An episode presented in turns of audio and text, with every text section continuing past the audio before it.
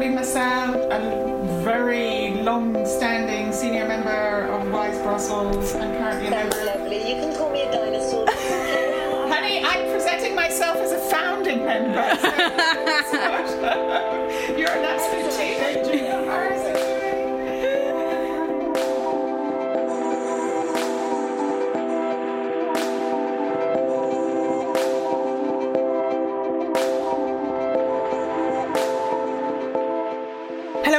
Everyone, and welcome to Wise Brussels Voices. I'm Ilana Bet-El. I'm a member of Wise Brussels, that's Women in International Security, and I'm your host for this conversation with people who are helping to advance our organization's goals of empowering women in the fields of peace, security, defense, and leadership. This is our summer episode, a time for a bit of relaxation and reflection, and a fun discussion about women, wise, and leadership. Joining me are Pauline Massart, a member of Wise Brussels Steering Committee and one of the real pillars of our organization. We also have Florence Ferrando, who is also a member of the steering committee and the woman behind the Wise podcast channel and the technical genius who enables it. Thank you both so much for joining the summer podcast. Thanks, Ilana. Thank you. Well, I think we should just live up to what I just introduced a time for a bit of relaxation and reflection and a fun discussion. But to kick off, why don't everybody just give us a little bit of a sense about your background and where you come from? Pauline. Thanks. So I'm French. I've been in Brussels for longer than I care to admit. I think uh, 12 or 13 years now. I currently head the uh, strategic and economic intelligence team at Avisa Partners. And I was previously at the European Defence Agency, at the think tank Friends of Europe, and began my career when I was very, very young and full of hope at uh, so uh, uh, a defense company.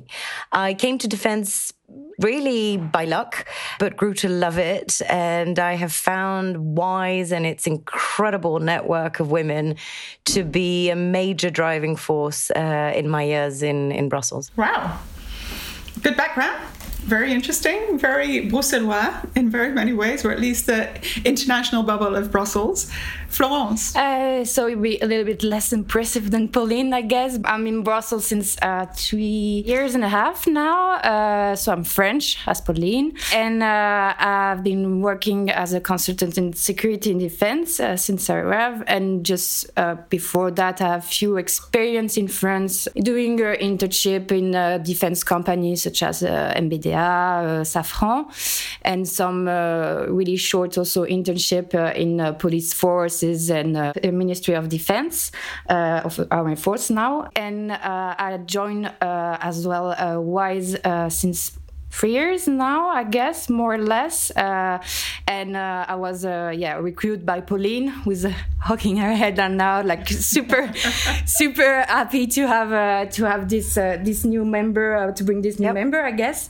And voila, I guess that's it from my side. Well, that's great. Um, just a little bit about me. I um, I came here for six weeks, nearly 23 years ago.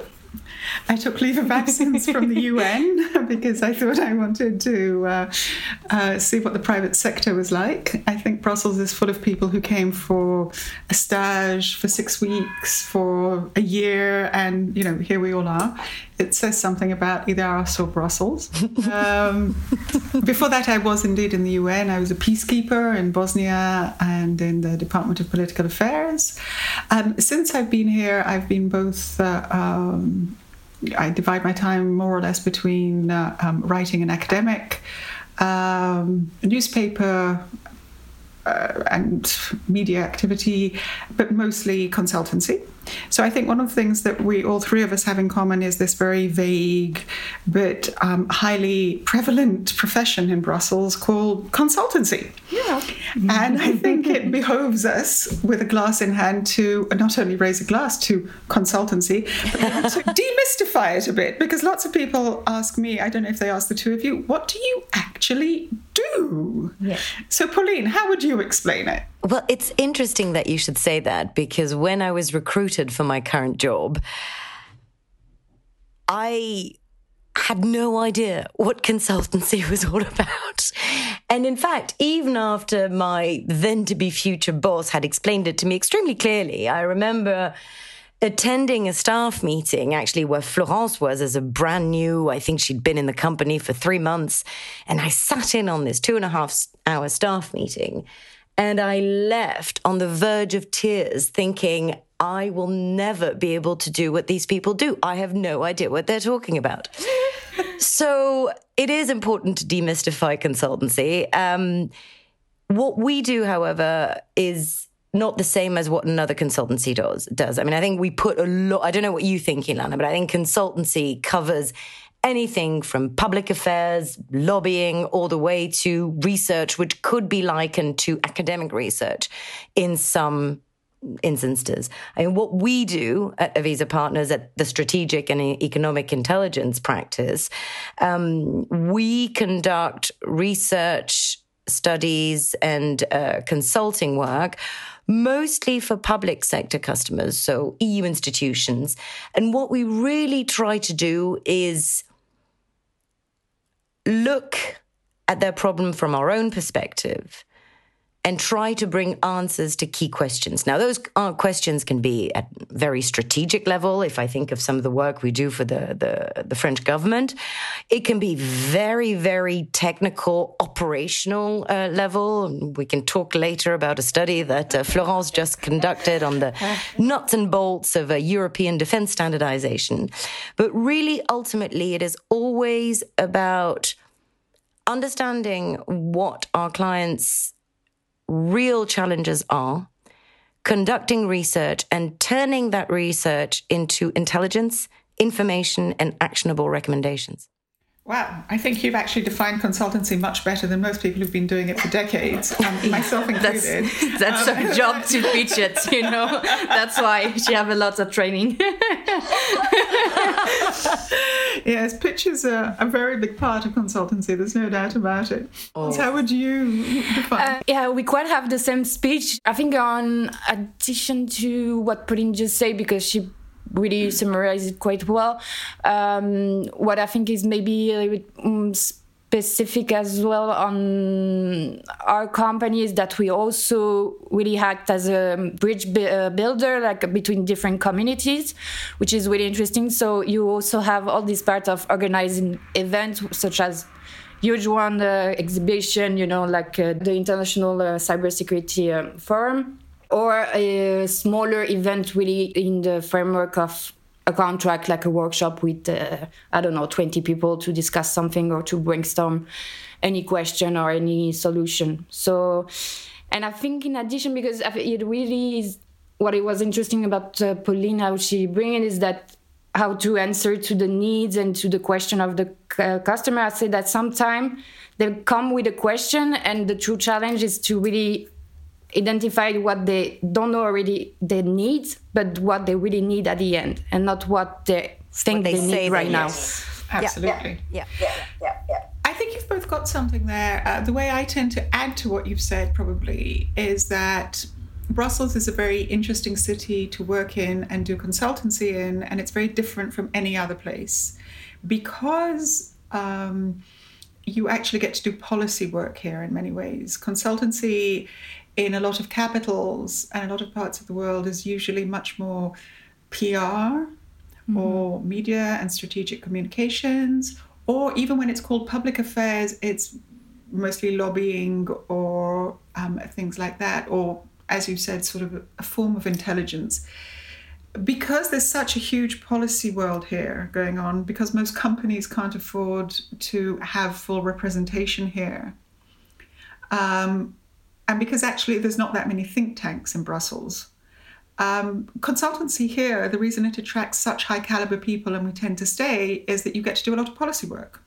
A lot of the things that get done in other places, my perception, um, in think tanks, for example, or in house in a big company, um, get done by consultancies here. So we actually get to do, and let us lay emphasis here for our audience that isn't part of the Brussels bubble. That doesn't mean that we lobby. That doesn't mean that we spend our time trying to get our clients in front of uh, um, commissioners or the commission. It actually genuinely means that you do um, research. Mm-hmm. Um, you try and understand policy, you try to explain policy, you try to explain what's wrong with the policy, and you interact with policymakers in many cases in order to improve it or change it. And I think that is what is unique about the Brussels model, and that's why we all stay, is my perception. I agree. And I would add, and going back to something that Florence mentioned, which is the being a bridge between various communities which don't always either interact or understand each other and get lost in translation. A lot of our work is to make sure that academics speak to policymakers, that uh, engineers talk to political leaders, that the, the various worlds, or in a nutshell, you can always break it down in three, but grosso modo, politics, academic, and industry talk to one another, understand each other, and that the final result, which indeed, as you say, Lana, is policy, reflects the realities of the sector, and this is actually useful and not just another piece of paper. Absolutely. Because one of the things I found, which I really didn't understand before, was that this, what I tend to call the magic triangle, which is um, if you want, if you see the, the institutions, especially the commission and the parliament, as the legislator and the executive, um, and you see um, uh, your clients as the private sector, we're helping to sh- create that dialogue mm. that actually brings about um, the best possible outcomes. Because if uh, um, policymakers just make it in a, a, kind make policy in a bubble, then you know it's it's the king saying let it be written and let it be done. It's nearly meaningless. Yeah. Mm-hmm. yeah. And uh, um, if you know if industry has all its own way, we'd all of us be absolutely in the worst possible place because they would just do it for profit. But actually, by bridging those two and bringing in civil society too, in many cases, you really get a good dialogue. One of the ways I tend to explain, for example, the real tragedy of the financial crisis was that there's no civil society organizations working in finance because anybody who understands anything at all about finance is either doing policy or making money as a banker. There's right. very few civil society mm. organizations that work in finance, and that's where the system failed, really. Because in many other areas, the system works really well because you have the magic triangle civil society, institutions, business, and then you get them all having to compete and bring about a good outcome. Um, as soon as one of those isn't there, you don't get an outcome that works. So that's what I've learned out of 23 years on the back of six weeks in, in Brussels. But coming closer to our subject, one of the other things I found about consultancy is it's one of the areas in Brussels, um, if not in the world necessarily, in which women do get to the top. Um, maybe tell me about the consultancy you two work in. Pauline, you're clearly senior. Um, but I would add in that there's quite a lot of head of um, offices in Brussels um, who are women. Indeed. Um, so I am myself as a, I'm a director. Uh, it is true that our company is still a bit light uh, in terms of numbers of female partners. And certainly, if I look at what it is that we do, which is think creatively about issues, you need diverse teams to be able to do that. And so, certainly, our management places a, a very strong uh, emphasis on having diverse teams. In terms of absolutely senior management, yes, we still have some way to go. I'm not going to lie. Um, in terms of the sectors that Florence and I work in more specifically, we are, of course, in traditionally very male dominated sectors because, yes, we are consultants, but we are consultants specialized in domains of national sovereignty. We work first and foremost in security or defense or cyber issues. And these traditionally are very male dominated because it's the military, because it's the police forces, or it's because it's engineers and hoodies hacking computers at night. And they are all very, very male dominated. So yeah. we're, we're moving the, the milestones slowly. Slowly, but yeah, we're moving. I guess, well, uh, I think people people now like customer that I have they are less surprised now that to see a person like me so a young uh, woman in the meetings that maybe like two years ago I don't know. I don't know if my perception changed on it because I grew grew up also and took some confidence on it.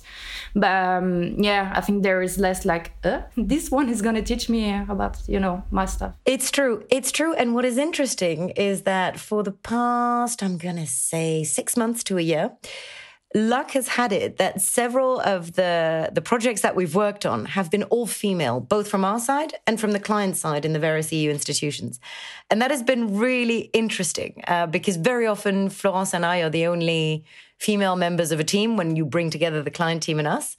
Uh, but recently we've had that experience, so I, I'm very hopeful about the future in this. Well, that's really good to hear because, I mean, you can imagine when I started out working with defense companies 23 years ago, I was literally the only woman in the room. I mean, you know, not just in one team or another team.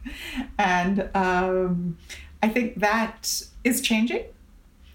Um, but I don't think it's changing fast enough, which I suppose will bring us into the really fun part of this discussion gossip.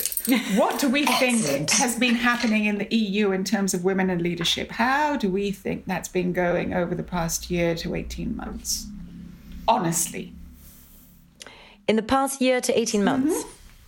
Well, obviously, undeniably, undeniably, excuse me, uh, COVID has had an impact. I mean, I think it's it's relatively obvious to me, at least, um, that working mothers have borne the biggest brunt at home of be it homeschooling or simply surviving uh, during homeschooling. Um, number one. And so, I, I mean, there's lots of studies on this saying that women have had it harsher economically, be it because of redundancies linked to COVID or in terms of managing work and personal life uh, during home working. I think we can go beyond a year to 18 months. I think uh, gender equality, be it in EU institutions or in the private sector, still remains uh, a slogan for me to a large extent. Now, I'm not going to accuse everyone of everything uh, any, either. I'll take the sector I I know best, which is the military sector, be it the industrial side or the armed forces side. Um, it's a fact there are less female soldiers than males.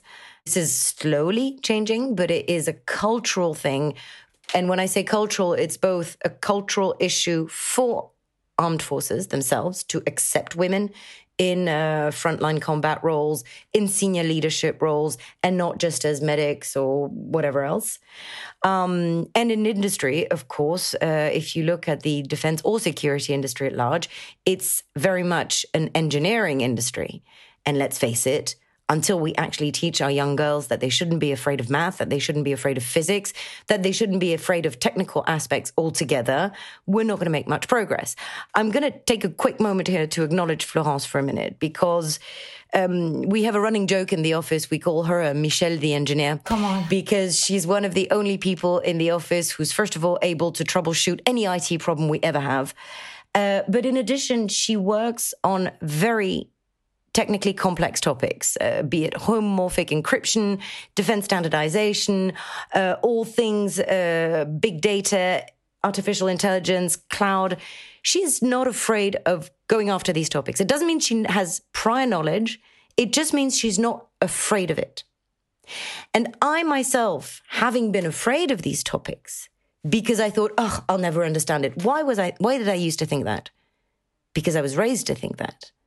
And so Florence has really shown me that just read, study, get to know your topic, do your homework, and it's not so scary anymore. And I think that's something that we need to instill actually today in very much younger generations. Sorry, that was a long rant.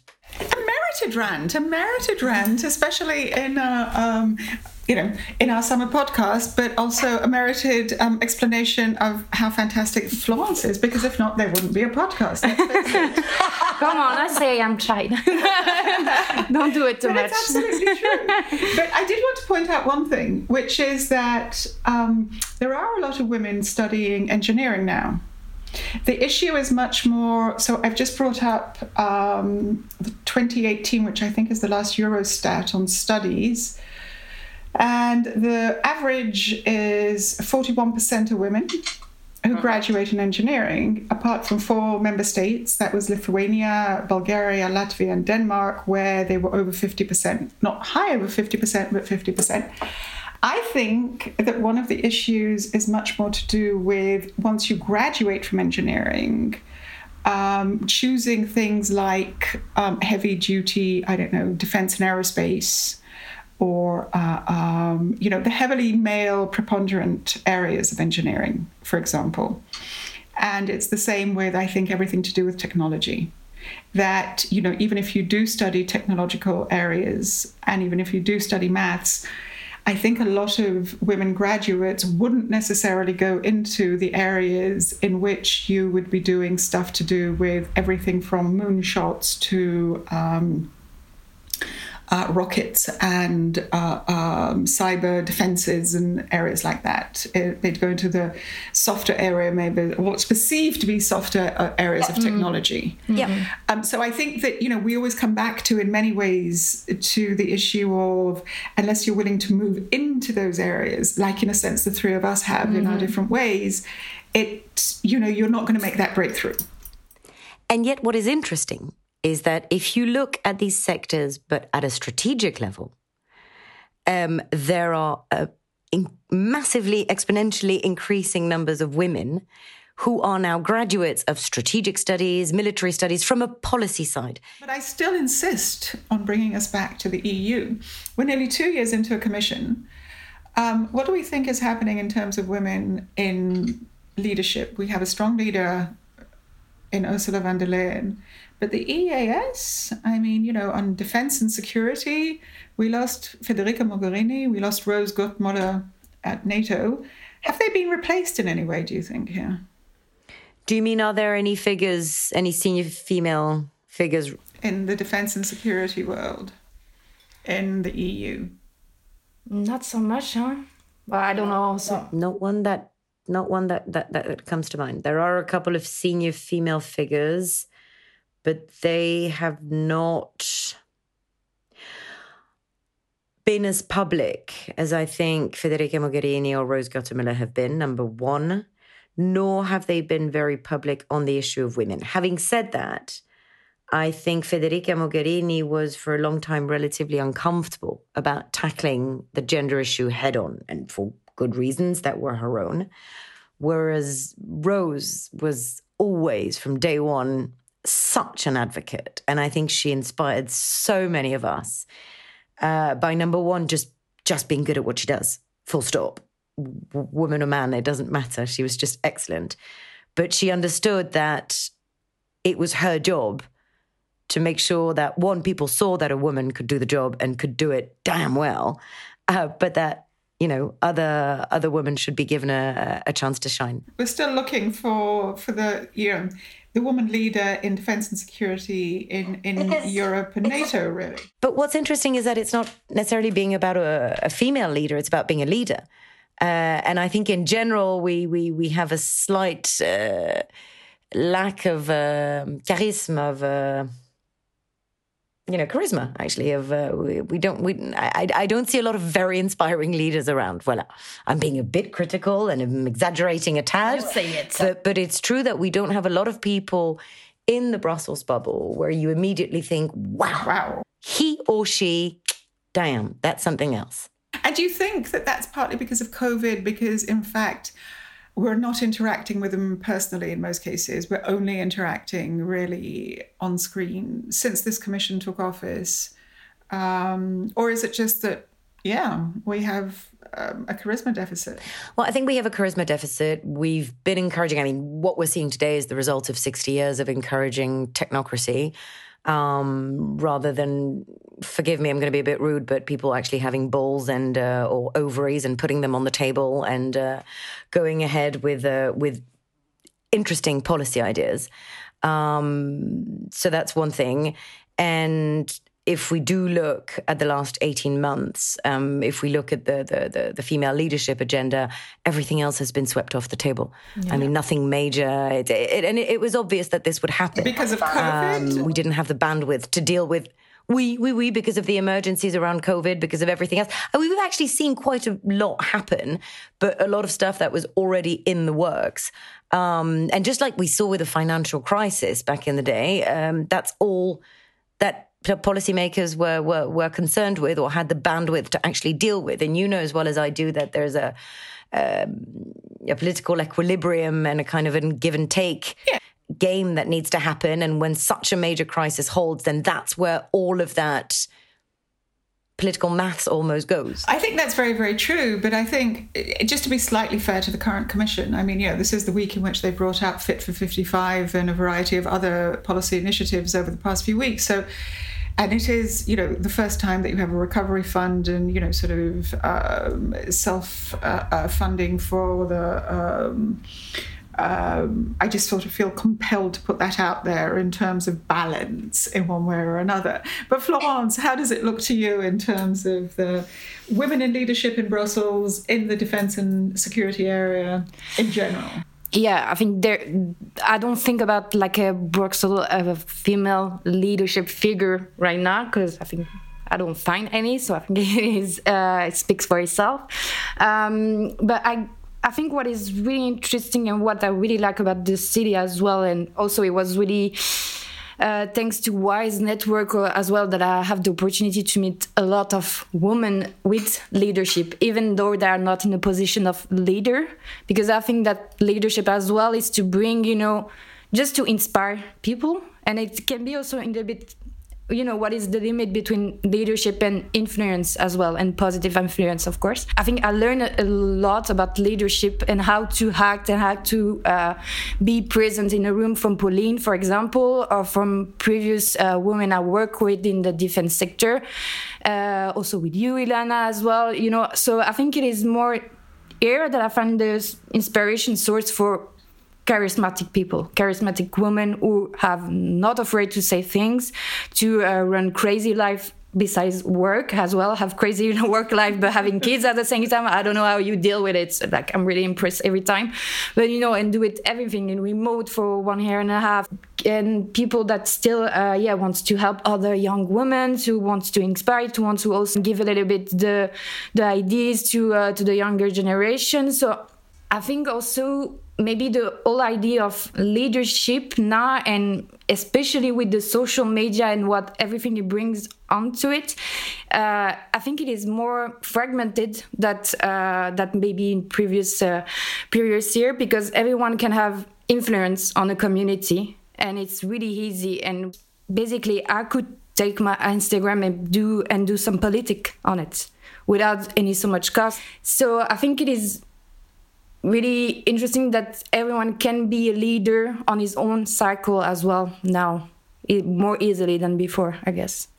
I think that's a very, very good point. I mean, I think it's also a lovely point that, you know, sort of when we talk about women in leadership, which is the title of our podcast, um, nonetheless, it, it, we, we, we shouldn't forget that for women, especially, I think it's always been uh, role models mm-hmm. for each other and you know sort of starting for some of us from our mothers. But just over time if you're lucky enough you will have met another woman who you've worked with for alongside up down something like that which will give you a sense mm-hmm. of ah so that's a possibility. Ah yes that i can do. Mm-hmm. and i think that's very important to remember in leadership that you know sort of it's not just about the position. It's not just about the title. It's about the reaching out. It's about showing that you can do something else and that you can do it um, alongside being a professional. I would really support that. And I have to say, um, I find that having role models that I can actually call up on the phone or or, or chat to uh, are a hell of a lot more empowering than a very remote figure uh, like a, I don't know Sheryl Sandberg or a, or a Madeleine Albright, who of course are massively inspiring but it's that exchange. It's that it's that knowing that they're there and it's that almost informal mentoring almost friendly mentoring if you will. Um, I, certainly wouldn't be where i am today and i'm not exaggerating without the support of the Wise Gang, um, who have over the years encouraged me to step out of my comfort zone, to go for opportunities where I thought, oh God, I could never do this. And who said, just, just, just go for it. What's the worst that can happen? And who've supported me, but not just with blind enthusiasm, but with very constructive input as to where my strengths would be, what I would need to improve, how to anything from writing a CV or a cover letter or a motivational essay or preparing for interviews, anything like that. And even once in the job, you are regularly up against maybe not job specific situations, but management situations where you're a bit, oh, how should I deal with this issue? and they are a sounding board. And I think that this this encouraging network is key to female leadership, at the very least for me. I think that's a that's a very very important point that tends to be forgotten. I really do think that tends to be forgotten, and that's why women's networks are very very important. So my last question is, in fact, nearly a complete 180 degrees from that. But there is one very senior position that's coming up, and it's already being speculated upon, which is the current NATO Secretary General, Jens Stoltenberg, steps down um, in October next year, 2022. Mm-hmm. Um, apparently, there's already three women um, who are potential candidates because it is perceived that it is time for there to be a woman Secretary General. However, we know that that is usually the death knell of any of these things because we know that before the current UN Secretary General was elected, yeah. there were only two criteria really that people were talking about one that it should be a woman and one that it, she should be from Eastern Europe, and we ended up with a man from Western Europe. Mm-hmm. So, what in that case, the question should be um, what can we do? What should be done to ensure, if we think it's important, that a woman should be the next Secretary General of NATO? Is it important, first of all? Yeah, I think it is important, but as well, I think if you put it as a criteria, like it has to be a woman, then you open the door to hold the uh, really low level criticism, and you wouldn't. I think you would not receive the same background check for a male for a male candidate uh, at this point. So um, I guess again it is cultural, but I guess we will have uh, a plenty of comment as well on the way they look like mm-hmm. as well because a man will not receive this kind of uh, comment as well.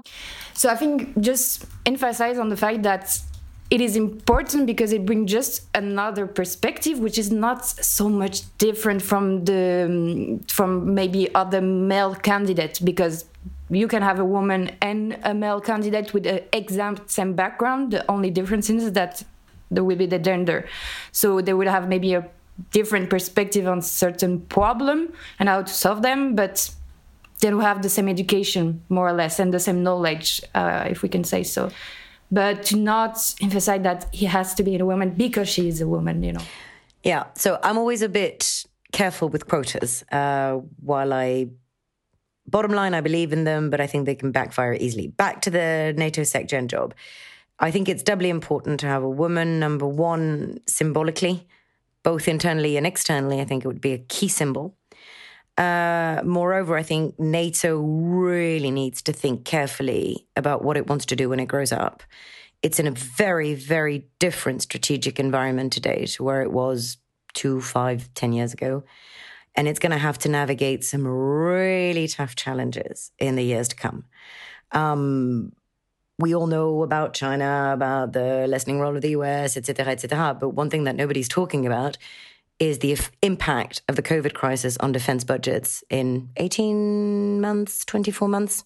That's going to hurt. And uh, the retreat from Afghanistan is just the beginning. So it's going to be a really tough world to navigate. And I think it'll be interesting for once to have a different perspective on it. Um, I don't think it's impossible. Uh, we have a number, a number of uh, female defense ministers who've done relatively good jobs. Some have done subpar jobs, but hey, I always say we will have won on the gender equality front that they the day that there are as many crap women as crap men in positions of power.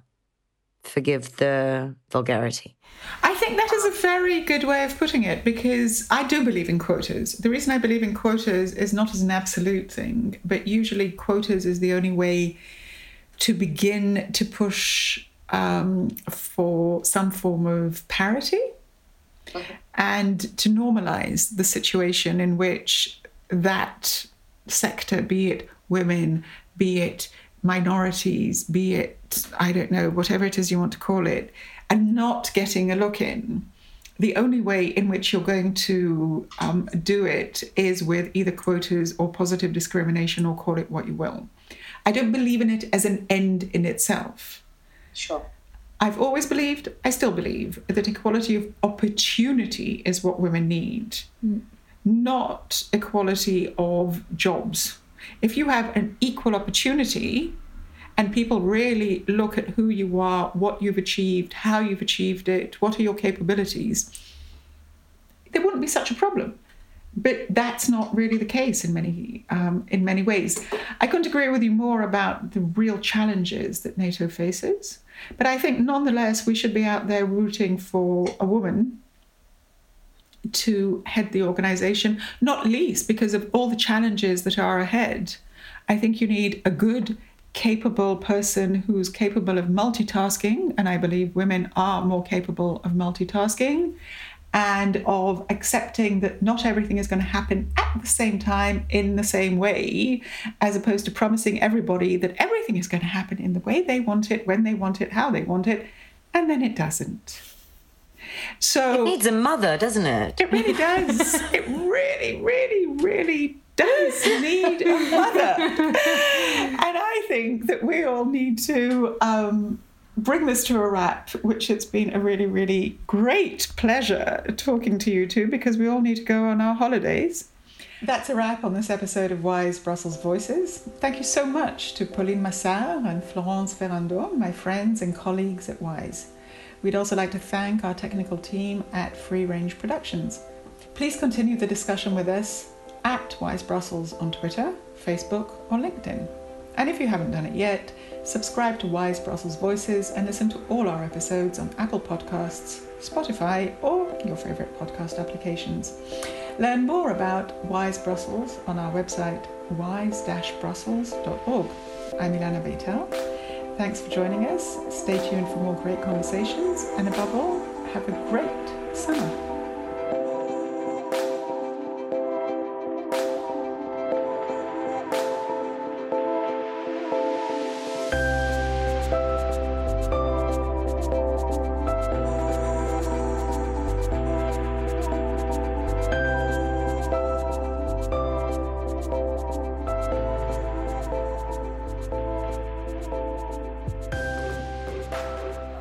Have such a good Wi-Fi, but you have Pinot, so who cares? Exactly.